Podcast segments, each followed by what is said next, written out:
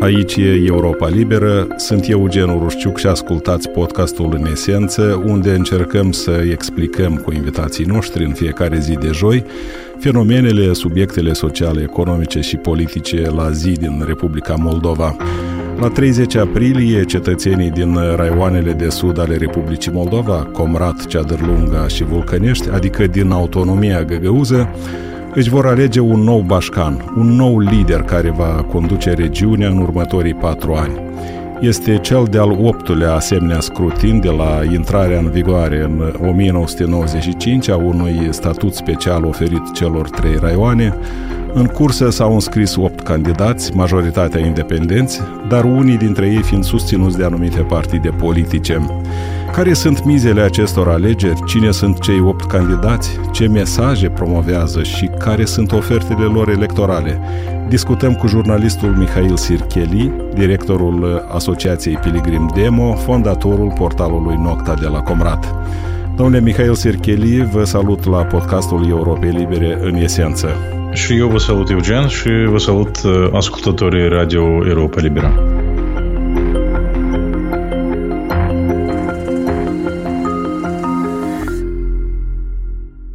Așadar, campania electorală pentru alegerea unui nou bașcan în autonomia găgăuză a ajuns cam la jumătate. Cum ați descrie-o în linii generale? Ce elemente noi conține aceasta? Campania electorală e destul de dinamică. Acest uh, lucru pentru mine a fost uh, puțin uh, surprinzător din din punct de vedere bun al acestui cuvânt, candidații îmblă prin uh, sate, se întâlnesc cu alegătorii, organizează evenimente, meetinguri, uh, adică se întâlnesc cu oamenii pe stradă și eu văd un interes sporit al cetățenilor față de acest scrutin uh, electoral, adică cel puțin la întâlnirile cu candidații, depinde de candidat, vin câteva zeci sau chiar și sute de alegători. Deci e o campanie de la om la om. Candidații se întâlnesc cu oamenii și vorbesc direct cu alegătorii lor. Exact. Unii candidați uh, încearcă să organizeze așa evenimente mai mari, uh, se întâlnesc cu oamenii în case de cultură, așa unde sălile așa mai, mai, mai mari, unde se încape câteva sute de oameni. Dar mai mult vedem așa, da, de la om la om, uh, candidatul vine în localitatea X, în piața principală a acestei localități vin oamenii și candidații acolo prezintă campaniile electorale. Unii întâlnesc în colective, în grădinițe de copii, la școli, în alte, zicem așa, companii și firme. După punct de vedere cum, cum trebuie să fie această campanie, noi este, totuși este vorba despre alegerile într-o regiune cu 130 de mii de alegători maximum, 26 sau 27 de localități și nu ai nevoie de mulți bani ca să organizezi o campanie extraordinară. E nevoie pur și simplu să te duci prin sate, să te întâlnești cu oamenii. Așa și merge această campanie electorală. Dar prin ce se deosebește, dacă se deosebește această campanie electorală de celelalte șapte de până acum? Eu am observat așa mai mai atent campaniile începând de la anul 2010. Și mm-hmm. noi ținem minte campania din 2015, care a fost așa o, foarte cu o mare pompă, da? Deci artiști, vizibilitate, artiști din Rusia, susținerea politică din Rusia și chiar în 2010, așa, Irina Vlah a organizat un show mare și asta s-a văzut, campania ei electorală costă foarte scump. Acest lucru nu se vede acum. Autoritatea electorală de la Comrat a înregistrat 8 candidați în cursa pentru alegerea Bașcanului Autonomiei Găgăuzie, scrutin care va fi organizat la 30 aprilie. Este vorba de candidații independenți Nicolai Dudoglo, promovat de partidul local Bugeacul Nostru, Grigorii Uzun, susținut oficial de Partidul Socialiștilor, Mihail Formuzal, Victor Petrov, Dmitri Croitor, Sergei Cernev, Eugenia Guțul, candidata Partidului Șor și independentul Sergei Cimpoieș. Vârsta medie a candidaților este de 52 de ani. Noi nu vedem așa risipirea banilor la stânga și la dreapta. Noi vedem așa o concurență cine va aduna la întâlnirile sale mai mulți oameni. Da? Și cine va veni cu așa cu lideri politici mai de rang înalt. Asta este deosebirea acestei campanii electorale. Opt candidați aspiră la fotoliul de Bașcan. Majoritatea, așa cum spuneam, uh, sunt independenți. Doar unul a fost propus de un partid, mai exact de Partidul Șor. De ce, uh-huh. de ce fenomenul candidaților independenți se menține în Găgăuzia, fie că e vorba de alegeri ale Bașcanului sau în organul legislativ al, al autonomiei, adunarea populară? Să înțelegem că electoratul din Găgăuzia crede mai mult în persoane concrete și mai puțin în partide. Care ar fi explicația? Este o logică distorsionată și această logică nu a fost uh, formată corect de către liderii politici. Deci, uh, ce aveți în uh, vedere? Com- comunitatea găgăuză, de la bun început, a pus miza pe partidele proruse, uh, văzând ca reprezentanți politici ai comunității găgăuze partidele care promovează ideea parteneriatului strategic cu, cu Rusia. Dacă, deci, logica și, deci, focusul a comunității găgăuze ar fi puțin altfel, deci, pe dezvoltarea economică, dezvoltarea limbii, culturii găgăuze, deci, restaurarea memoriei istorice, atunci spațiul politic ar fi fost puțin altfel. Noi cândva am avut și partide locale, dar acele partide locale au dispărut în 1998, când s-a schimbat legea partidelor, când s-a majorat numărul de membri a partidelor de, de la 300 până la 5000 atunci, da? Uh-huh. Și atunci condiții pentru existența partidelor locale au dispărut. Țineți minte, da? Pentru că un partid ca să fie înregistrat trebuia să aibă 5.000 de membri și oficii în cel puțin de jumătate a unități administrativ-teritoriale de nivelul 2. Evident, ceea ce a fost imposibil de asigurat de, de către un partid local. Atunci, până în 1998, au existat două partide politice locale înființate de liderii politici din Găgăuzia și după 1998, când s-a schimbat legea, ei au dispărut. Apoi a venit încă o perioadă politică partinică din UNTA Găgăuzia, când au apărut două mișcări politice, Edina Găgăuzia Unită și Găgăuzia Nouă. Dar și atunci am avut, de fapt, trei partide dominau în politica locală din Găgăuzia. Partidul Comuniștilor, part, mișcarea Edina Găgăuzia, Găgăuzia Unită și mișcarea Găgăuzia Nouă. Dar iată, când a venit Plahătniuc și Irina Vlah la putere, atunci au, din punctul meu de vedere, ei au ucis totalmente landscape-ul politic uh, din UTA Găguzia. În 2020, când s-a schimbat legea în conformitate cu hotărârea Curții Constituționale, da, când au ridicat din legea acea necesitate de a avea reprezentanță în cel puțin de jumătate de unități administrative teritoriale de nivelul 2 și trebuie să ai doar 1000 de membri ca să înregistrezi partidul, uh-huh. partidul politic. Iată, în Găguzia până acum nu au apărut partide politice. Și asta, deci, pentru că clasa politică locală nu oferă această posibilitate ale alegătorilor. Ei nu se unesc în partide, ei nu se organizează în uh, organizații politice și iată merg așa pe metodă veche, candidați independenți și așa mai departe. Dar oricum, comunitatea găgăuză, ea oricum votează pentru partide politice, dar pentru partide politice, anumite partide politice. Deci partide politice prorusești. Dacă ar fi fost uh, propunerea de partide politice locale, eu cred că situația ar fi fost puțin altă. Una dintre primele organizații politice găgăuze este Gagauz Halkı, care a luat ființă în anii 90 pe valul separatismului găgăuz. Cea mai recent creată formațiune politică din autonomia găgăuză este Bugeacul nostru, condus de Valeria Neoglo, un fost bașcan interimar. Congresul de constituire al acestuia a avut loc anul trecut de ziua independenței Republicii Moldova, dar de atunci acesta nu prea a fost vizibil. În actuala campanie electorală, Bugeacul nostru promovează candidatura independentului Nicolae Dudoglo, fost primar al Comratului și ex-deputat democrat. În rest, electoratul găgăuz a fost influențat preponderent de partide de stânga de la Chișinău. Nu că oamenii da. nu cred. Pur și simplu nu există ofertă politică. Aici este problema. Domnule Sircheli, dar care sunt principalele mesaje ale celor opt candidați? Cu ce oferte electorale, cu ce promisiuni vin candidații către alegători?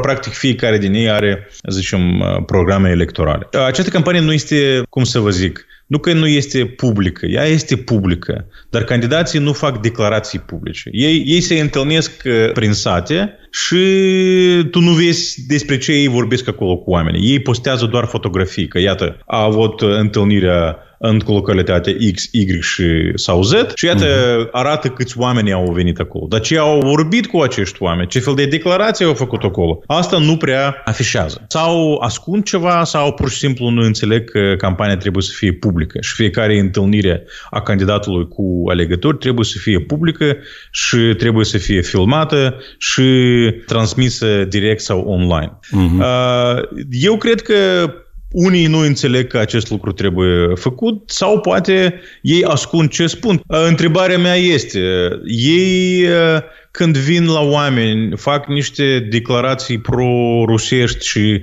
nu vor ca acele declarații să ajungă în spațiul public? Sau ei pur și simplu nu înțeleg că în secolul 21 campania electorală trebuie să fie publică și trebuie să fie în, uh, înregistrată și pusă chiar în direct online pe, pe YouTube sau pe, pe Facebook. Țineți minte acel, acea declarație a lui Dodon, nașă ușă bliscă, da? Care scandaloasă, care a fost făcută. Care a la, la... discuții controversate în spațiul Corect. Public. Ea a apărut pe pagina de Facebook a unui activist al Partidului Socialiștilor, membru al adunării populare din partea Partidului Socialiștilor Leonid Chiosea, care a înregistrat acolo o bucățică, dar nu să ne arate ce a declarat acolo Dodon sau candidatul susținut de Dodon Grigore Uzun. Dar pur și simplu să arate câți oameni au venit la, câți oameni au venit la acea întâlnire. Și acolo, așa, accidental, s-a înregistrat și declarația lui Dodon наша уже близко. Ceea ce ar însemna ai noștri sunt aproape. Поэтому я хочу вас попросить не терять, не опускайте руки, все будет хорошо, прорвемся,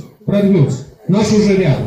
Apropo, domnule Sirchilida, ce haine geopolitice au mesajele electorale din uh, această campanie în Găgăuzia? Cât de mult se pedalează pe vectorul pro-Rusia și în ce măsură vorbesc cei opt candidați despre beneficiile europenizării, de exemplu, beneficii care de fapt au produs schimbări vizibile în Găgăuzia în ultimii ani? Oamenii văd, dar nu prea acceptă acele schimbări. Ei totuși uh, mizează pe acel gaz ieftin, neînțelegând că în afară de gaz ieftin, noi avem nevoie și de alte resurse. Resurse pentru dezvoltarea economică, pentru dezvoltarea infrastructurii și așa mai departe. Tu poți să ai gaz ieftin, dar, n-ai, dar nu să ai cu ce plăti acel gaz ieftin, deși el va fi ieftin. Da? Eu vă chem pe toți care monitorizează situația din Găguzia. Nu căutați argumente rezonabile sau logice. Nu există în uh, acea atitudine a comunității găgăuză față de Rusia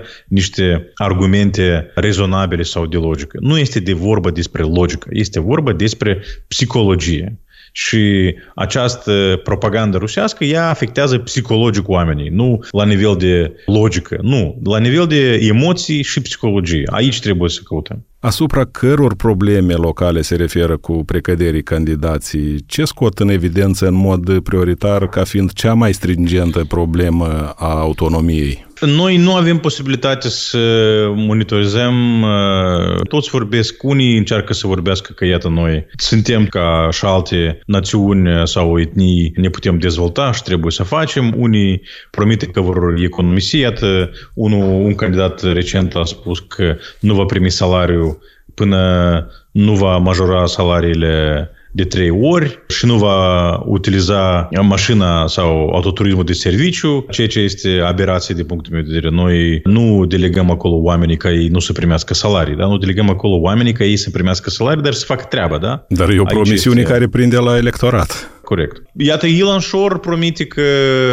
va face din Găgăuzia un loc de vis, cum el a promis la Traclea și cum el a promis la Orhei. Și au adus un candidat care, după când îi văd, nu prea poate să vorbească public. Asta doi la mână. Un candidat, iată, cheamă la baricade spunând că noi trebuie, Bașcanul trebuie să fie puternic, ca Chișinău să nu se joace cu noi și așa mai departe. Fiecare promite diferite lozinci care mai spre emoții, da, prinde emoții emoții decât, uh-huh. decât logică. Poate că mi-a scăpat din vedere, dar uh, din câte am observat, candidații și-au construit campaniile și mesajele în, în limba rusă în mare parte. De ce mai puțin sau aproape chiar deloc uh, și în limba găgăuză? Pentru că asta arată atitudinea comunității față de limba găgăuză. Sunt foarte puțini oameni care pricepe autonomia găgăuză ca un instrument pentru dezvoltarea limbii găgăuze și păstrarea și dezvoltarea limbii găgăuze. Toți privesc această autonomie ca un instrument de păstrare statutului quo a regiunii de vorbitori de limba rusă. Pentru asta oamenii au ieșit la, pe stradă în anii 90, când cereau acea Republică Găgăuză și așa mai departe. Nu pentru limba găgăuză trebuie să ținem cont de acest lucru. La sfârșitul anilor 80 a apărut așa o mișcare Gagauz Halcă sau Clubul de Discuții, care la bun început uh, au pus acea miză ca dezvoltarea limbii găgăuze și așa mai departe, dar apoi acest lucru au dispărut și a fost uh, relocat de prorusismul și factorul de vorbitor de limba rusă. Partidul de guvernământ PAS nu are un candidat în aceste alegeri și a declarat că nu va susține pe niciunul dintre cei înscriși în cursă. Cum este văzută la Comrat decizia respectivă? De cum ea trebuie să fie văzută? Eu cred că Partidul PAS a făcut o decizie foarte corectă. De ce? Da, de ce? Nu ar avea un candidat part... acolo la Comrat uh, bun pentru... Uitați-vă, de, de ce eu trebuie să pună sub pericol un om anumit în Găgăuze? Noi toți știm cu toții atitudinea comunității Găgăuze față de Maia Sandu și față de Partidul PAS. Haideți să fim totuși serioși și realiști. Partidul PAS și partidele de dreaptă din Republica Moldova n-au nicio șansă electorală pe teritoriul Găgăuze. Acest lucru trebuie să fie clar pentru toți. Nicio șansă. Este realitatea. Și dacă noi vrem pe teritoriul Găgăuze să avem partide de dreapta, acest partid de dreapta trebuie să fie un partid local, care va fi bazat pe idei de promovare și dezvoltare a identității găgăuze și culturii și limbii găgăuze. Dar iată, astfel de partid nu apare Partidul PAS este reîncarnarea mișcării naționale de renaștere națională, reîncarnat în partidul în PPCD, apoi în PL și iată apoi în PLDM și iată a devenit partidul PAS. Da? Este partid de dreapta care a acumulat toate viziuni și pro-europene și unioniste tot la, toți la un loc. Și astfel de partid care are identitatea românească, de vorbitor de limba română și nu ascunde acest lucru, cum credeți, acest partid are șanse în Găguze sau nu are șanse în Găguze? Și dacă acest partid nu are șanse în Găguze, de ce acest partid trebuie să pierde timp în Găgăuzea, dar și să pună sub pericol un candidat care, să zicem, acest partid va înainta. Eu nu văd logica aici. PAS este oamenii... partidul de guvernare, iar cu viitorul Bașcan va trebui să cumva să coopereze, să conlucreze. Da, asta problemul lui viitorul Bașcan. Viitorul Bașcan oricum trebuie să vină la Chișinău, nu? Nu PAS trebuie să vină la Comrat. Domnule Sirchelie, cât de mult influențează campania electorală din Găgăuzia? Evident, dacă influențează. Războiul pornit de Rusia împotriva Ucrainei acel război uh, criminal din punctul meu de vedere și nedrept acest război, dar el, cum să zice, nu dă posibilitatea Rusiei să se amestece mai mult în treburile locale. Da? Și iată, Găgăuzia cumva e lăsată uh, în pace, da, să, și candidații toți. De aceea noi și avem acea campanie cum ea are. Uh-huh. Războiul din Ucraina, sigur că nu se discută și candidații ascund și evită să discute acest lucru. E o temă tabu acolo, să înțeleg. E o temă tabu. Și ce să spună ei? Ca ei susțin Rusia, dar asta va fi un scandal, nu? Da. Și să spună că ei susțin Ucraina în comunitatea găgăuză care este afectată de propaganda rusească, tot tot nu e, nu, nu e bine, da? Și ei pur și simplu evită să discute acest lucru. Dar uh, cum straniu ar suna acesta, dar faptul că Rusia nu are prea mult timp, asta este un lucru pozitiv pentru Găgăuzia. Ea nu se amestece sau ea oricum se amestece, da? Ea oricum influențează, dar nu așa puternic cum asta a fost în 2015. Tu nu poți acum să faci o poză cu un anumit uh, politician din, din Rusia, asta ar fi... Sinucidere fi... politică, da? Sigur că da. Da, sigur că da. Acolo niște candidați au făcut, dar din punctul meu de vedere, cei care au făcut acest lucru nu au șanse. Găgăuzia cumva este lăsată până la un anumit uh, moment, așa. Nu prea se amestece Găgăuzia sau nu afișează această amestecare. Nu așa directă cum ea a fost în 2000 15, zicem așa, și în 2019. Da? Au existat o serie de controverse legate de validarea alegerilor. Adunarea populară a propus reducerea pragului de validare de la 50 plus 1 până la o treime, adică până la 33 de procente. Propunere respinsă însă de guvernatoarea actuală Irina Vlah. Probabil propunerea a fost făcută în contextul fenomenului numărului de alegători în scădere de la un scrutin la altul. Întrebarea este la ce să ne așteptăm în data de 30 aprilie sub aspect de participare, de validare a scrutinului. Toți întreabă acest lucru, eu nu Fiindcă înțeleg de, de unde vine acest lucru. În registrul alegătorului este una, dar realitatea din Găgăuzia e cu totul alta. Registrul de alegătorilor, care este administrat de Comisia Electorală Centrală a Republicii Moldova, pe OTA Găgăuzia, registrul de 130-129 de mii de alegători. Da? Uh-huh. Dar UTA Găgăuzia, care are competențe exclusive în organizarea, reglementarea alegerilor în adunare populară și alegerilor Bașcanului, acele două scrutine sunt administrate de către Comisia Electorală Centrală din UTA Găgăuzia. Acest lucru, din punctul meu de vedere, trebuie revizuit, dar asta discuție pentru o altă uh, emisiune. Da? Și trei scrutine, parla- alegeri parlamentare, prezidențiale și alegerile generale locale sunt administrate de Comisia Electorală Centrală a Republicii Moldova. Și Comisia Electorală Centrală a Republicii Moldova, bazându-se pe Registrul Național de Alegători, de un număr de alegători 129-130 de mii. Comisia Electorală Centrală a UTA Găgăuzia pentru alegerile în adunarea populară și pentru alegerile Bașcanului întotdeauna schimbă numărul de alegători, pentru că sistemul de înregistrare a alegătorilor în alegerile în adunarea populară și alegerile Bașcanului, ea este veche. Deci înregistrarea se face de către primării uh-huh. și primăriile dau listele electorale. Și acolo ei întotdeauna manipulează. Ba 92 de mii de alegători, iată, apropo pentru aceste aceste alegeri, s-a anunțat o cifră de 92 de mii de alegători. Și eu nu înțeleg de ce 92.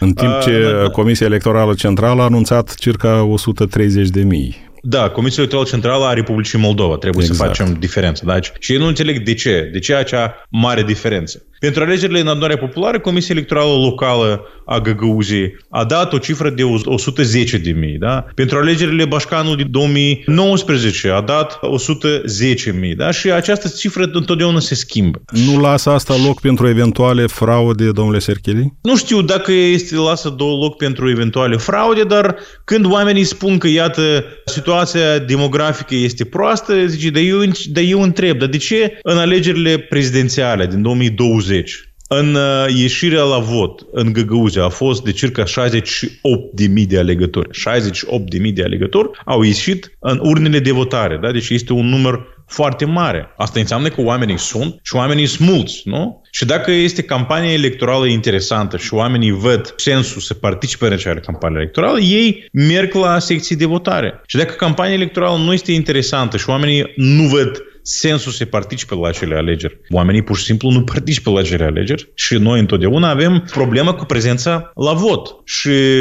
ca să nu se schimbăm întotdeauna sau fiecare dată numărul de alegători, pur și simplu poate micșorăm pragul electoral. Ceea ce nu s-a făcut. Nu și aici este o mare, mare semn de întrebare de ce acest lucru nu s-a făcut. Poate cineva vrea ca alegerile să nu fie validate din cauza pragului electoral, da? Și iată întrebarea pentru doamna Vlah, care este miza ei să nu se aprobe acea schimbare, care a fost propusă de către adunarea populară. Irina Vlah aici a depășit competențele sale, pentru că ea n-a avut dreptul să nu se semneze această lege. Uh-huh. Acea schimbare, zicem așa. Da, și propunerea adunării populare în aceste condiții condiții era destul de rezonabilă, să înțelegem. Sigur, și necesară, zicem așa. Domnule Sircheli, votul din 30 aprilie va fi unul geopolitic sau totuși cetățenii vor vota oameni sau promisiuni concrete? Este o întrebare foarte complicată și răspunsul va fi complicat. Una este așteptarea oamenilor, alta este uh, promisiunea candidaților și a treia, ce candidații pot promite și ce candidații nu pot promite. Noi înțelegem că acest război din Ucraina pune candidații în anumite condiții. Ei nu pot vorbi ceea ce vor ei. Oricum, ei utilizează acele sperietori cu unianismul și așa mai departe. Acel vot uh, până anumită măsură cred că va fi totuși geopolitic decât uh, despre dezvoltarea locală. Dumneavoastră ați monitorizat îndeaproape o bună parte din uh, scrutinele din Găgăuzia și cunoașteți probabil mentalitatea alegătorului Găgăuzi. atunci când el se află în cabina de vot, singur față în față cu buletinul de vot, ce și ascultă mai mult, rațiunea sau emoțiile? Că eu cred că încă este în situație când ascultă emoțiile. Nu cred că alegătorul este destul de educat bine ca să facă diferența dintre binele și rău, da, din păcate. Dacă alegătorul ar fi făcut această diferență, alegătorii din Găgăuzia ar înțelegea că răul vine din Federația Rusă. Dar găgăuși din Republica Moldova văd ca salvarea și ca rezolvarea tuturor problemelor cu care ei se confruntă, ei tot vor ca cumva această corupție să fie cumva stopată, da? să fie dezvoltare economică, dar ei văd ca soluția apropiere cu Federația Rusă, neînțelegând că este anume aici este și problema, adică Federația Rusă nu vrea binele Republicii Moldova. Înțelegeți? Și aici acest lucru este foarte greu de înțeles pentru locuitorii din Utaga Găgăuzea și ei fac aceeași greșeală de fiecare dată. Pentru că nu înțeleg că cei pe care ei au ales ca reprezentanții săi politici ei nu fac treaba, pentru că ei nu vor binele Republicii Moldova, ei creează condiții când Republica Moldova nu poate, nu poate să se dezvolte mai departe. Pentru că Bașcanul Găgăuziei este membru al guvernului din oficiu, cum credeți, ce fel de bașcan și-ar dori Chișinăul? Eu cred că Chișinăul ar dori un bașcan care n-ar uh, crea probleme Republicii Moldova și s-ar ocupa cu dezvoltarea locală. Atunci, eu cred că acest bașcan va fi un bașcan bun și pentru Chișinău, dar mai ales pentru regiunea Găgăuză. Dar, iarăși, iată, locuitorii găgăuzi din UTA Găgăuzia care vor apropiere Republicii Moldova cu Rusia, ei, din punctul meu de vedere, cred că cel mai bun bașcan pentru Găgăuzia este cel care uh, se va confrunta cu Chișinău. Într-o parte, oamenii nu vor să fie implicați în acel război cumva, sau acest război să ne afecteze, dar în același timp ei mizează pe cei care susțin Rusia și susțin agresiunea Rusiei împotriva Ucrainei. Deci aici este această disonanță cognitivă, zice. Pe de altă parte, de ce ar trebui să țină cont viitorul bașcan atunci când va clădi relațiile dintre Comrat și Chișinău. Cum ar trebui construite aceste relații?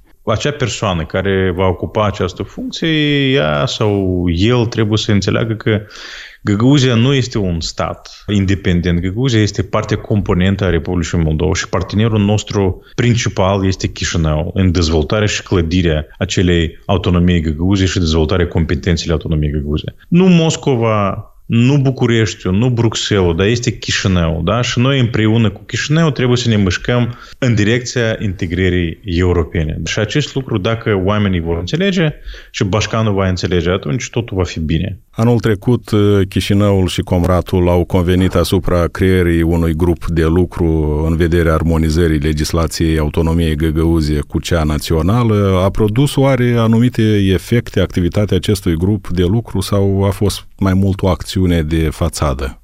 Eu nu văd uh, efecte acestui grup, să vă spun sincer.